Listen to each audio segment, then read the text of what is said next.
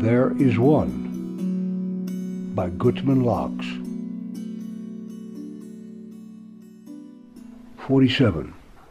Consider self versus ego. The self is the being, and the ego is the appraisal of the being. The self is the I, as in I am, which is unchanging, while the appraisal changes from moment to moment.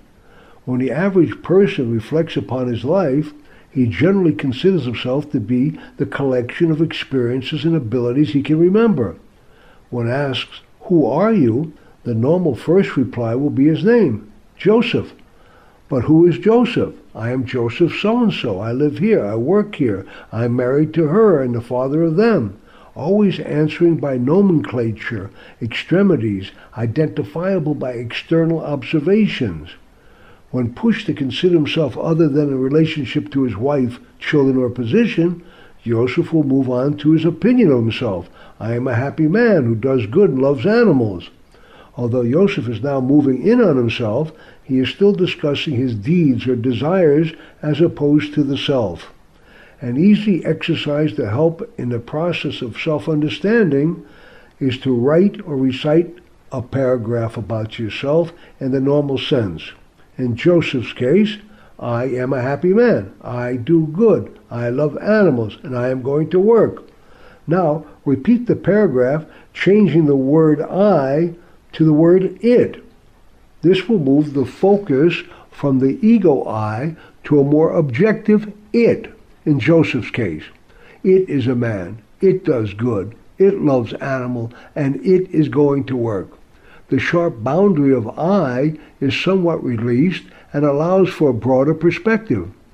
Once Joseph can comfortably see that the boundaries of the I can be released without any great death or catastrophe, he will be ready to move on to a greater understanding of the self. Life can be objectively considered as one, one life living on the planet, crawling here and dying there. Joseph can easily feel comfortable as an example of it, that is life on the face of the earth. It is here and it is there. Easy. This trend of thought allows you to consider the ego more objectively, and moves the blame and pride formerly affixed to ego onto the whole. That is, life is doing good here or evil there. This in no way diminishes the consequences of our actions. Good will come where good is done, and evil will bring evil to its doers, as it says, because they turned their face from me, I will hide my face from them. But reflecting on the I as it will broaden one's scope and ultimately allow one to realize God is all. Blessed be the life of all the worlds. To what avail is this search? To realize that you are also your neighbor will make you somewhat more forgiving of him.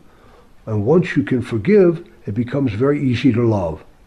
Your being, if considered to be solely you, is just like a finger that attests to it being only a finger, incapable of seeing itself as the hand, or extremity, or the life that is. Because life is eternal, and not like ego, which comes and goes, many people make the serious mistake of declaring that there is no ego. This is wrong, as saying that the table or the wall does not exist. True, when viewed deeply, the table or wall is seen to be molecules, but we can no more deny the table's existence than we can deny the existence of the molecules. Even after we view more subtly, and the molecules and atoms have disappeared from view, still the molecules are there, just as is the table. The objects being seen do not change with our perspective. The ego, as the table, has a role to perform. Without a purpose it would not be here, and for all things have their place. The ego must be elevated as well as the table. The table comes as an altar for holy service, while the ego becomes the son or servant of the holy king. Once we realize that the table is molecules, we do not discard it. Similarly, knowing that the ego is a function of mind, we need not throw it away. The ego is useful, and we need not spend years of fasting or exercise trying to get rid of it.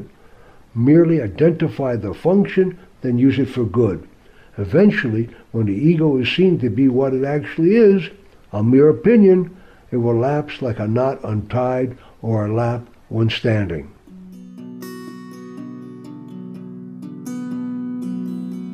there is one dot com